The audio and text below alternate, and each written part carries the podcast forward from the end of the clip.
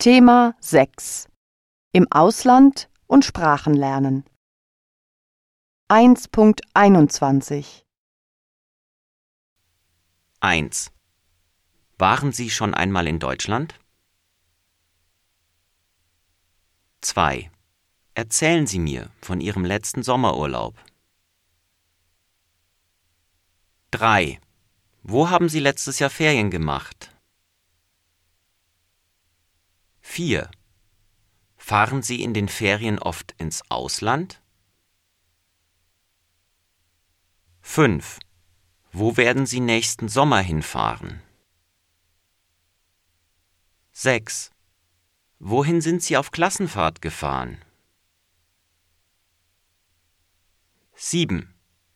Was halten Sie von einem Schüleraustausch? 8. Was für Sprachen haben Sie in den letzten sechs Jahren gelernt?